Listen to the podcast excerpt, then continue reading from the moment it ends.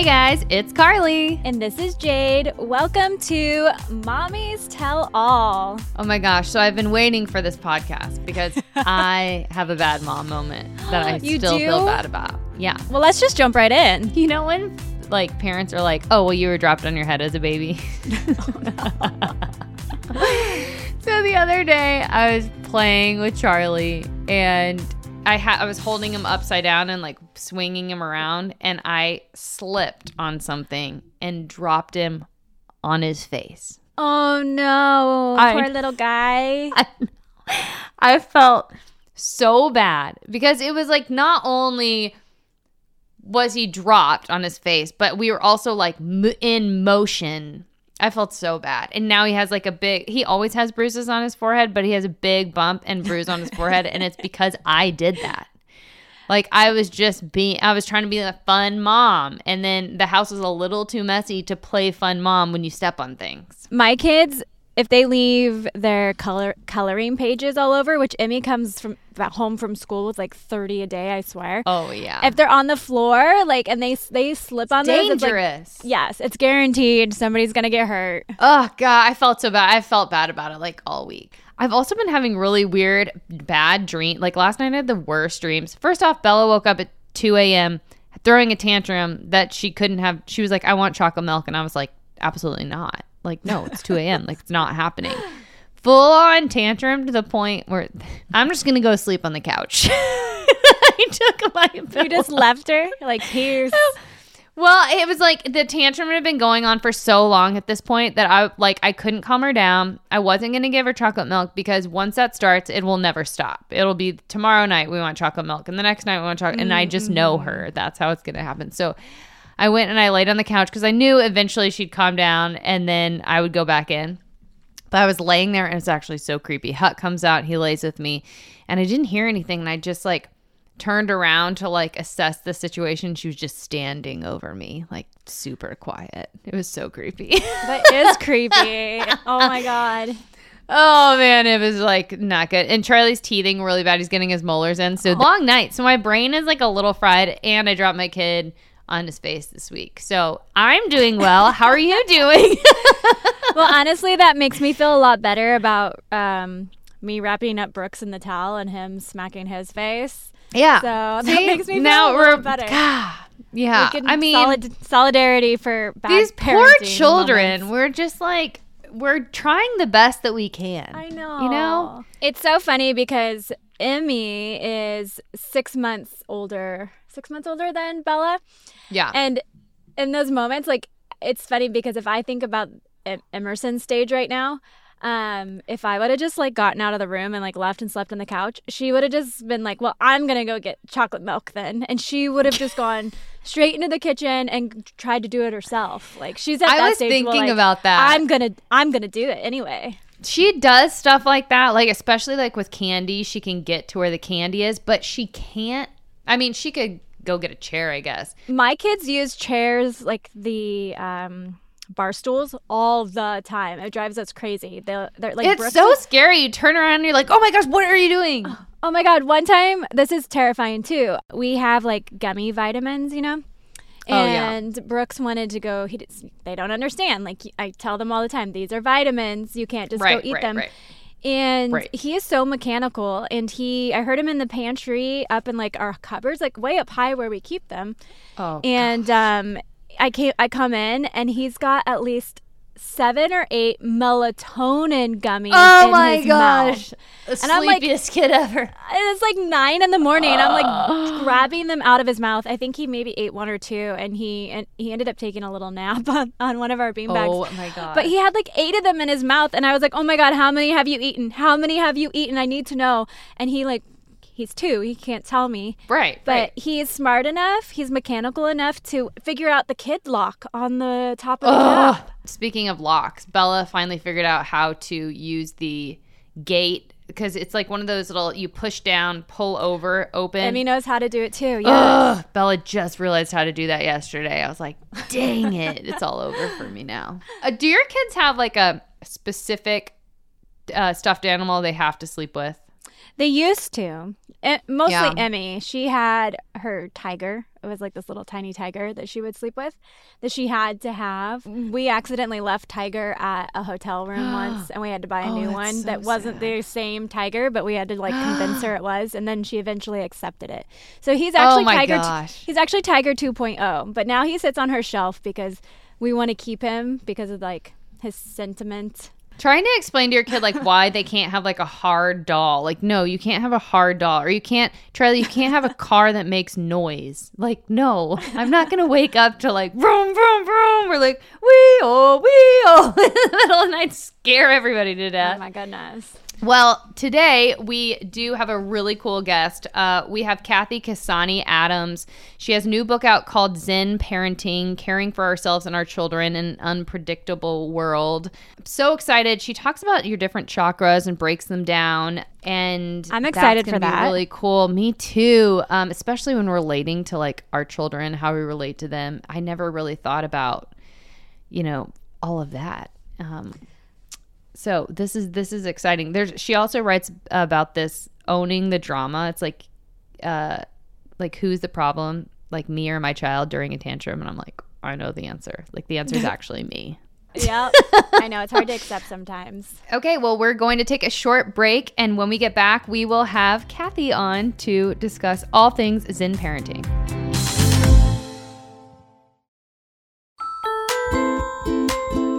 Right, you guys, we're so excited. We have Cathy with us right now. She is a therapist. She's a mom of three, co host of the popular podcast Zen Parenting. She joins us now to talk about how parents can navigate through all the confusion, power struggles, meltdowns. We know about those. We were just talking about that. That come with the parenting job. You also have a book out called Zen Parenting Caring for Ourselves and Our Children in an Unpredictable World. Cathy, we need your help. We need your knowledge, all of, all of it. Well, thank we were just talking me. about not Zen parenting a moment ago. It's very hard. It's hard to be Zen. It is. It is. And even like, you know, defining what Zen means, right? It's like, you know, like Zen is not where we're always calm and where everything is always easy and where we're always in like some kind of blissed out state. You know, Zen is really about accepting what's happening in front of us, being mm-hmm. present for what's occurring, and then just paying attention. Like it's it's it's almost too simple where people are like that that doesn't make any sense to me. But a lot of times the things that are going on with our kids especially when they're young is we see a behavior or we're having an experience with them and we can actually handle it in the moment but we have so much fear about what it means for the future like is this going to happen every day are they going to wake up from their Oh, naps yeah. all the time will they be bullies because they're hitting their sibling or because they're mad at me and a lot of it we're just not present with them and that's really where the zen comes in Yeah, I was just talking about that. I was like, is this behavior going to happen tomorrow and the next day and the next day? It's right right it's it's going to be so silly in 20 years, but right now it's really stressful. It is. And you know, especially when you have young kids, it's like hard to even know how is this going to First of all, will this change? And my answer to you will be yes. Like I can say that with a lot of, you know, I my my daughters are now 18, 17 and 14. So oh, a lot of the things that you guys are experiencing, I have complete compassion and empathy and understanding. I'm not one of those parents who are like, that's no big deal. You know, I I it is a big deal when you're in the moment. But I can tell you that it will change and evolve because that's another aspect of Zen. Everything's uncertain and everything changes. So the difficult part is we have to take that into account when good things are happening too. That sometimes we get on a roll with our kids and we're like, it's working out. And then that's going to change too. And that doesn't mean yeah. that we did something wrong. It just means that's life. Carly and I both we have toddlers, so she has uh Bella's what three and a half, Four and two. Four. Oh my God, she's four, four and two. Yeah. And then um my kids are four and a half, two and a half, and sixteen months. So we are like in the thick of it, where emotions are felt a lot and very strongly by our little ones. So I think it's like it's just like the day uh, in and day out. Sometimes it's just like I think it's sometimes a lot for parents to deal with. But I do love that your approach is, which I would love you to talk about more, is whether the struggle is more of our problem or or their problem. Yeah, you know, it's it's both, right? And I don't even know if I'd label it a problem as I would that we're both humans having an experience, right? Yeah. Um we what I really focus on the most on the podcast and in the book, and, and really most of my writing is about the parent, not because it's some kind of blame game of you're causing it or it's your fault, but the more ability we have to recognize our own patterns, our own triggers and you know again that word has become really overutilized but what i mean by triggers is like what sets us off and why why does one mm-hmm. thing bother us but something else doesn't and a lot of time that's based in our own history that we may we may haven't we may not have taken a look at it yet and a lot of it is fear about what we think parenting is supposed to look like versus the reality of parenting i mean mm-hmm. i'm sure mm. both of you can relate to when you were when you were going to have a baby and the baby was going to be coming home you were like i'm going to be a certain kind of parent and this is the kind of parent i'm going to be and i'm going to keep going to concerts and i'm going to keep going to restaurants and we have these like things that we assume we're going to be. And then we have kids and we're like, oh, wait a second. I just need everybody to sleep and I need to lay down. Like our needs yeah. become a little more fine tuned to our situation.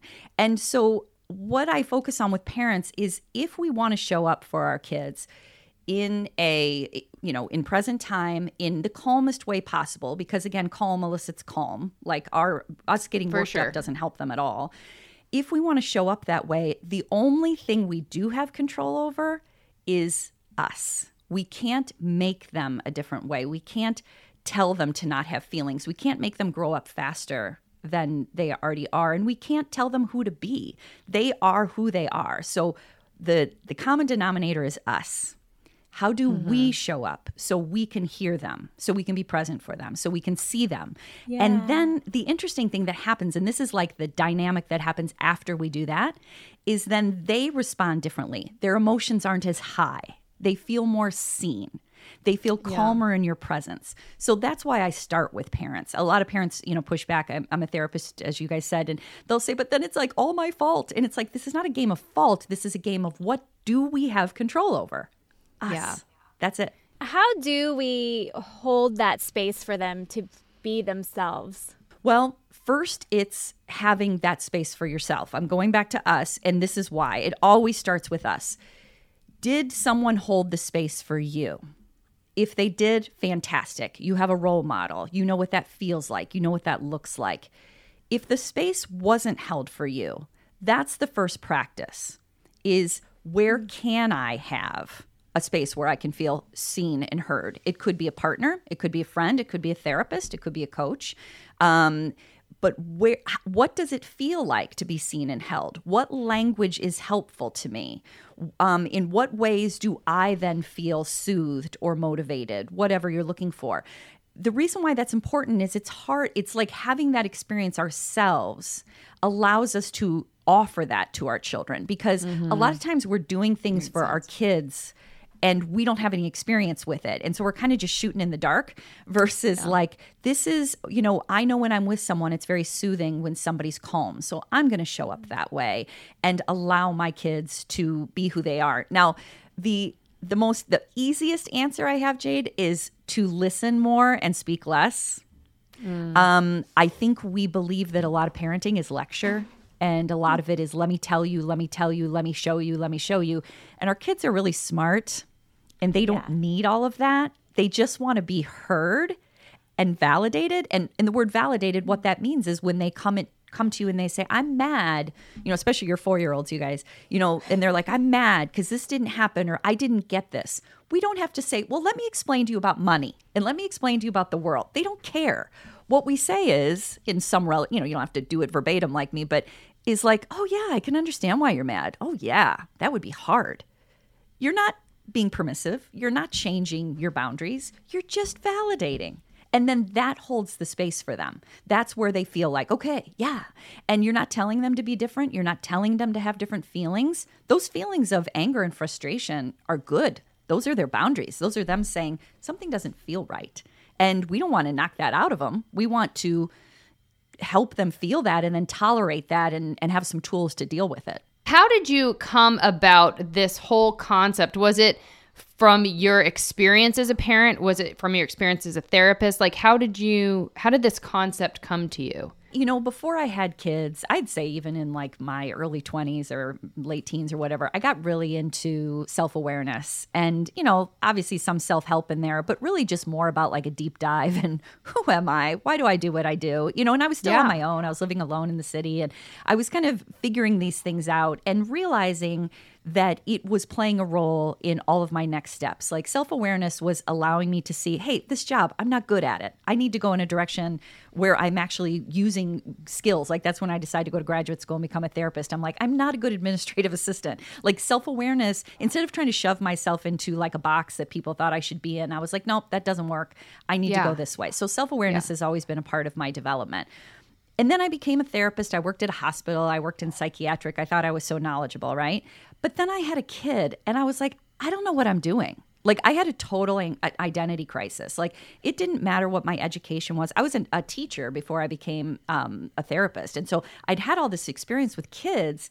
But my experience with my kids was huge identity crisis. I didn't know who I was because I actually decided to stay home, and I was like, but, you know, who am I without my degree and my education, right? Or who am I without this sense of self?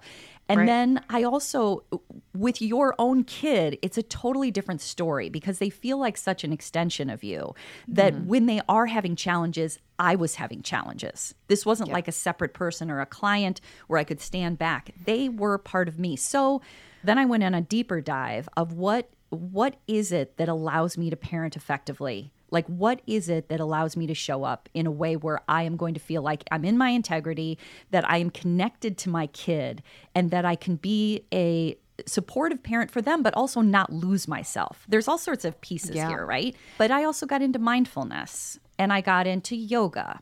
I also got deeper into behavioral therapy and CBT and DBT. Like it wasn't just Eastern. I was doing Western too. But it was like I Mm-hmm. just did a lot of research, interpersonal neurobiology, like things that got, you know, like how do our brains work? Yeah. And what it came to, the bottom line is I like write in my book about this experience I had. This was even before I had kids where I was watching Madonna talk about she was pregnant and she was talking about having her daughter Lourdes, who's now like in her twenties. I'm aging myself big time. and she was ta- she was talking about how she realized that before she had a child, she had to figure out who she was, what she mm-hmm. believed, and what she wanted to teach. Mm. And that sounds really easy, right? You guys like, well, duh, you know, we're like, well, of course. But how many parents do that? Oftentimes we just have a child and we're like, I don't know. Like, I'm a sex educator too. I teach children about sex education. And I will talk to the parents before or after and I'll say, What do you want your kids to know about sex? And they'll be like, I don't know. Like, what kind of relationships do you want them to have? What Yeah. value system do you want to Yeah. impose? They don't know. So, in answering your question, it's really that I had to do my own deep work and have a lot of dark nights of the soul. There's a lot of things I had to unlearn. There's Mm-hmm. a lot of misogyny that I had to work through. You know, we have internalized misogyny about what women are supposed to be, how they're supposed For to sure. show up, what what 100%. motherhood should look like. And so I had to work through that. I had to have my own life, like things I cared about that were separate from motherhood to demonstrate to my kids. I have I have a life too, things I love to Right. do. And I will tell you that it's still a work in progress. I'm not at any end point. I'm still right in the middle of learning about myself. It changes. It's like an onion. You know, we're unpeeling throughout our lives and figuring things out. Great explanation. A lot of words, but it's so layered, right? I mean, what- yeah, it really is. you you learn something and you think, "Oh, I got it," and then you don't. I don't know who the quote is from or where it came from, but that like the best thing you can do as a parent is to heal yourself. Absolutely. This is like one of our our tagline for our podcaster is the best predictor of a child's well-being is a parent's self-awareness. Hmm. So what's interesting Yeah. about our show is we obviously have a lot of parents who listen to it because it falls under the category of parenting, but it's Yeah. not about parenting at all. It's about you. And if you feel like you have an understanding, we have a lot of college students who listen to our show too, and they're like, "We're not parents," but uh, I'm like, "Yeah, it's it's relevant Yeah. because if you are tapping into your needs, like just like let's just talk about like a kid who is frustrated because they didn't get something, My child at 2 a.m. last night with chocolate milk. Yes. and they're and they are demanding it of you, Carly. They're like, Yes. you owe me this, mom. Like I, sure. I'm demanding. If you have a history of struggle with entitlement, or you have a history with I didn't get this, and people told me I had to buck up and make my own way, or you mm-hmm. have a history that you did get everything you wanted and you're realizing that that's not great. You're going to have a reaction because of what's going on inside of you. Yeah, that and makes if we if we can't differentiate between ourselves and our kids, we have an issue with entitlement. We have an issue with we got too much or too little. And so everything we're saying to our kids is what we haven't resolved.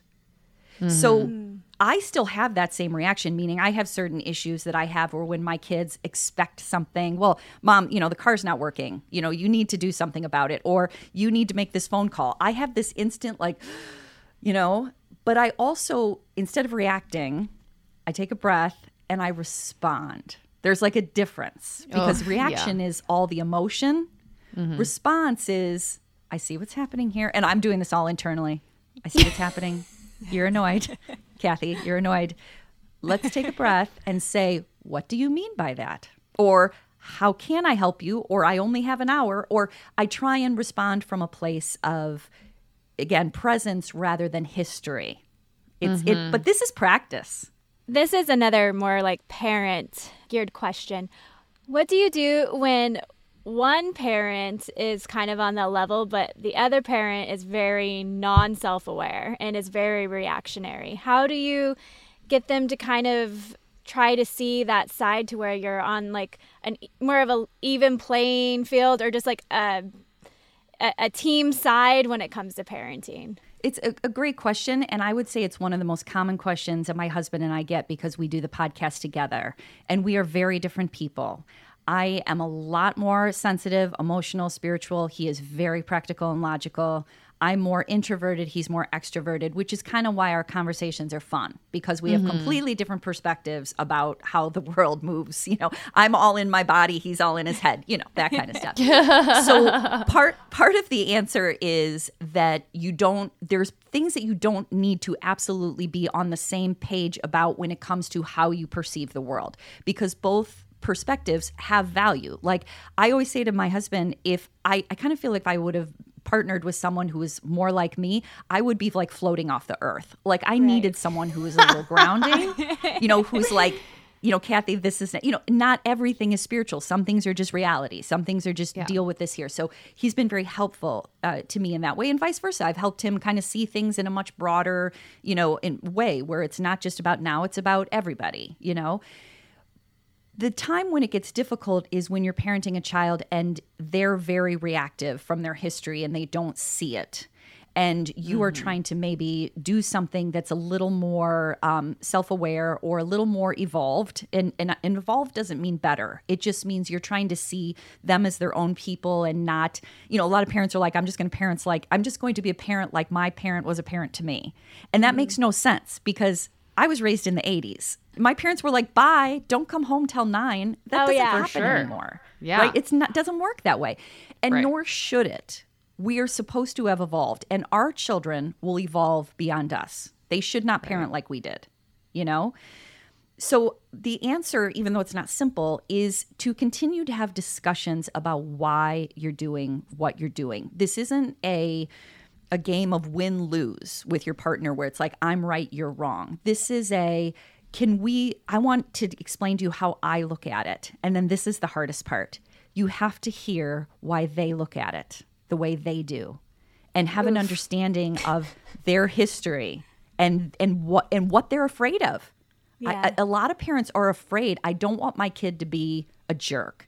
I don't want my kid to be privileged, entitled. I don't want my kid to not be able to change their own tire. And so explaining to them that I hear that and I honor what you want to what you want to do, but there are all sorts of different ways we can do that without yelling, without shaming our kids, without feeling the need to overpower them or make we don't want our kids to be afraid of us. Like we want to be connected. Um we we want them to feel, you know, so many parents say I work with kids too um you know who have had struggles or who need a lot of support. And and you know their parents will always say well they knew i loved them they should have come to me. They they know you love them in theory but they don't feel safe coming to you. They they're afraid. They they know you'll judge. They, not because you're a bad person but because you have demonstrated that. You have judged them mm-hmm. and you have told them they're wrong or you have questioned so the thing i've seen couples do that has been helpful is hear each other's perspective and really honor instead of no, you're wrong, really understand why your partner feels the way they do because that's the beginning of respectful, reflective discourse rather than it's you against me because you really want to parent as a team.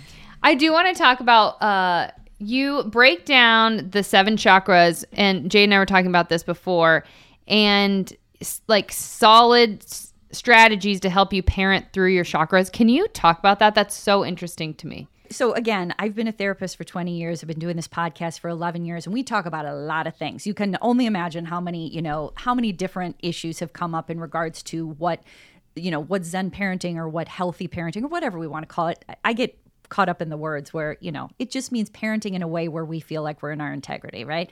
So I'm like, how do I put all of these pieces together? How do I structure this without overwhelming people?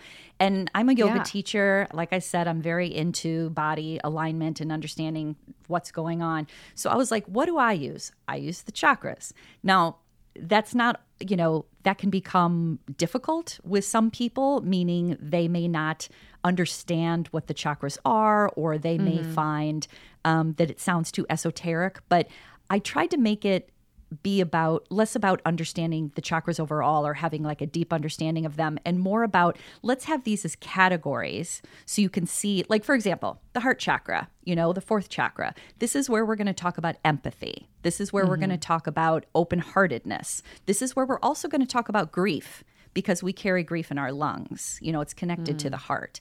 And that it's just a way it was like a scaffolding you know like i think about the chakras in terms of you know as a yoga teacher in a more like these are energy centers in our body and i feel them and understand them but for Yeah. someone who's not into chakras it's just an organizational system So, can you give us like a little summary of your book? you know, we kind of just talked about the the heart of it, which is chakra one through seven. And I'm not going to go really deep into it, but I will say chakra one is your sense of self and belonging. You know, it's like being, uh, you know, connected to the earth. Like I was talking about with Todd in my relationship, like I needed to be a little more rooted. And once you mm-hmm. feel more rooted, and if you guys do yoga, you know about the concept of root to rise. Like if you really want to go forward in life, you have to be rooted first, or else you're just all over the place.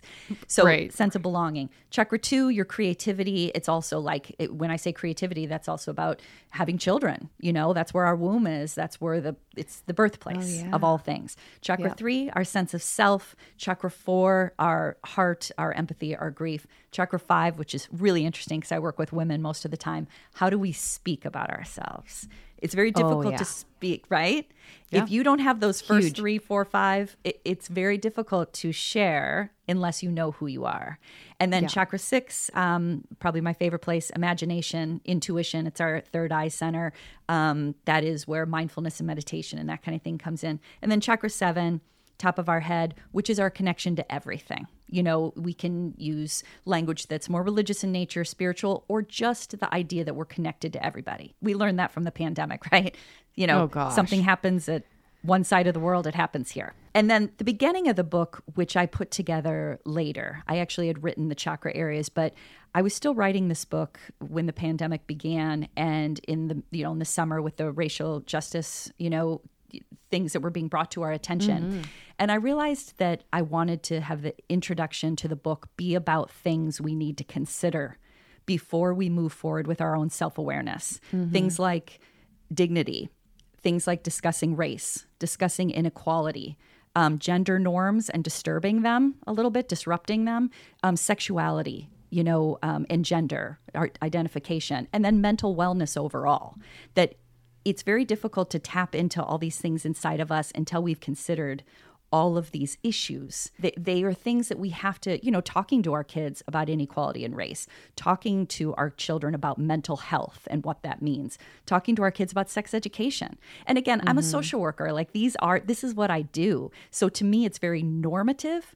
But I work with so many parents where they they don't want to talk about these things because they worry that there's like an For innocence sure, yeah. lost or that they're not ready for it. Kids aren't ready, but they are. They it becomes second Yeah. nature to them. My kids um, are teenagers, and my oldest daughter identifies as gay.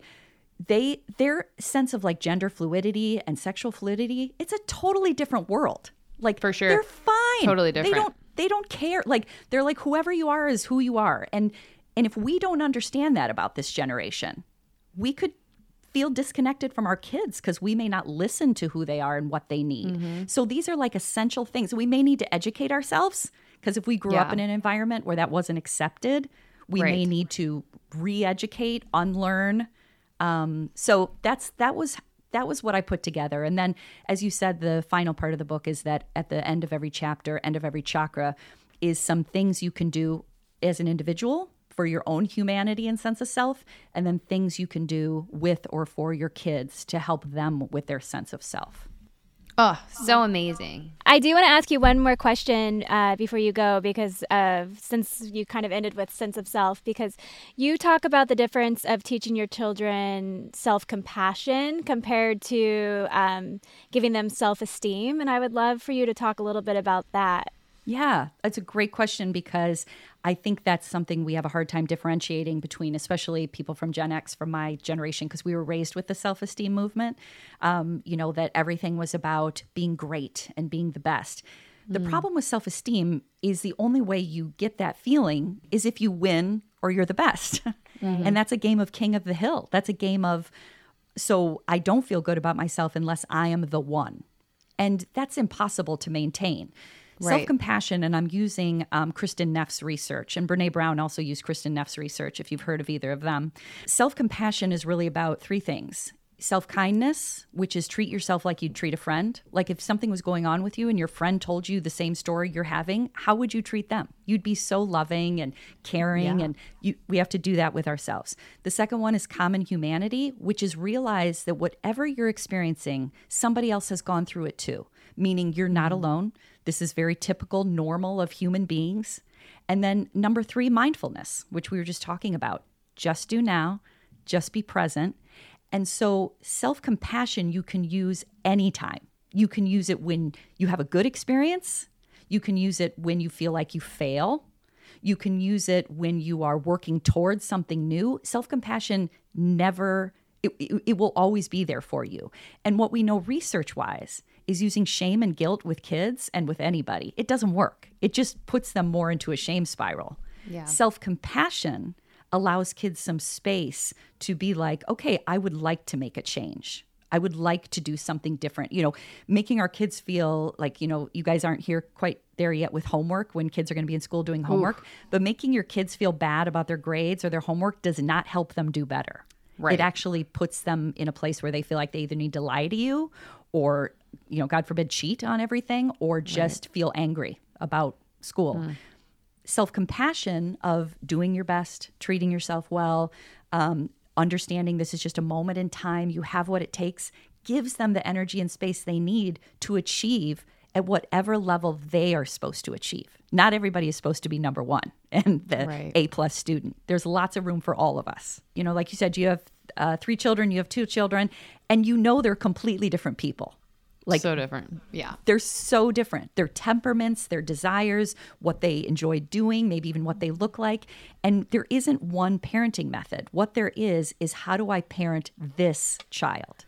And that's okay. You don't. I have three daughters, and they're then they're all girls, and they all grew up in this house with Todd and I, and they are completely different people. So I, when I say I speak different, I don't mean like I'm fake with them. I just mean like I know this daughter. This is what will help her.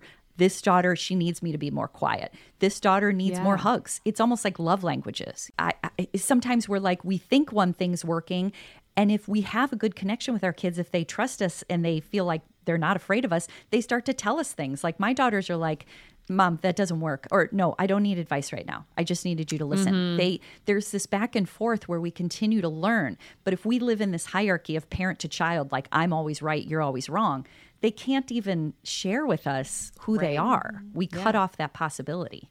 Well, Cathy, I am so grateful that you came on today. Thank you so thank so you. much. I learned so much. I'm sure all of our listeners did as well. Um, where can we find your book? Where can we find your podcast? Where can we find you? All of the details. Good news, it's all in one place, zenparentingradio.com. And the book is there, our podcast is there.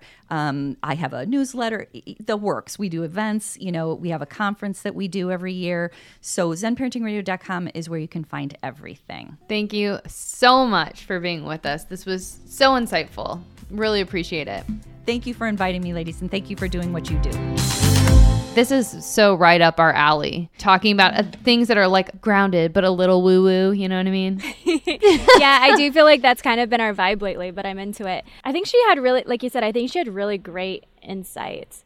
And I actually really want to get my hands on one of her books. I I feel like this really resonates with my sort of style of parenting, but sometimes we don't know how to apply it. You know, like Yeah. it's like I want to be this person, but how do I For this sure. I love how she was like, kind of has almost like the play by play of how she can get to the Zen place, which I think is really Mm-hmm. good and interesting. So you can like almost like stop yourself before you let your emotions take over. You can stop yourself and say, okay, let me do these like three things or four things and then get to a place where I can be on their level and like stay calm. I know. I think that's kind of sometimes the hard part is that you have to put in the work, but then it's like it's worth it if you put in the time and effort. Just like therapy, if you are going to sure. put your time and effort into therapy, like you're going to see some sort of healing and results, hopefully. well, you guys, thank you so much for listening. We really appreciate it. We would not be here doing this if it wasn't for you. Please tell a friend about Mommy's Tell All so we can spread the word and have more mommy friends and non mommy friends. And Share it with everybody. thank you guys so much. Thank you. We'll see you next week.